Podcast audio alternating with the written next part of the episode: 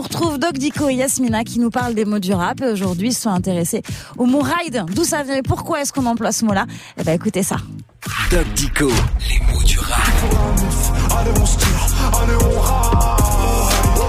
Alors le doc, prêt pour un ride Une simple petite balade en voiture, ça, c'est d'accord. Ouais. Un ride, en principe, c'est un mot anglais. Hein, ça s'écrit R-I-D-E. Et au départ, c'était à cheval. Non mais ok le doc, mais là il faut descendre du cheval maintenant. Oui, mais quand même dire que d'une promenade sur le dos d'un cheval attesté en 1759. Bah, on est passé à Ouais. la voiture Ouais. en 1930. Et en anglais, toujours, to take someone for a ride, bah, c'était familièrement le tromper, le rouler. Ah Et puis dans l'argot des truands, bah, le ride a pris un sens encore plus radical. Quand on ride la ville avec les fenêtres ouvertes, il en sort des nuages de fumée toute.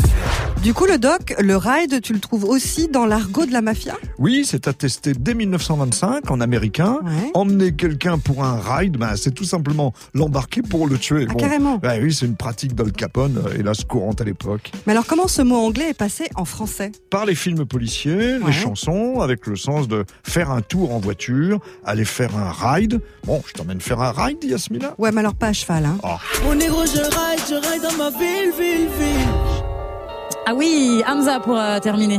C'était ride aujourd'hui, le mot qui a intéressé Doc Dico Yasmina. Merci à eux pour réécouter. Et ben ça se passe euh, sur move.fr.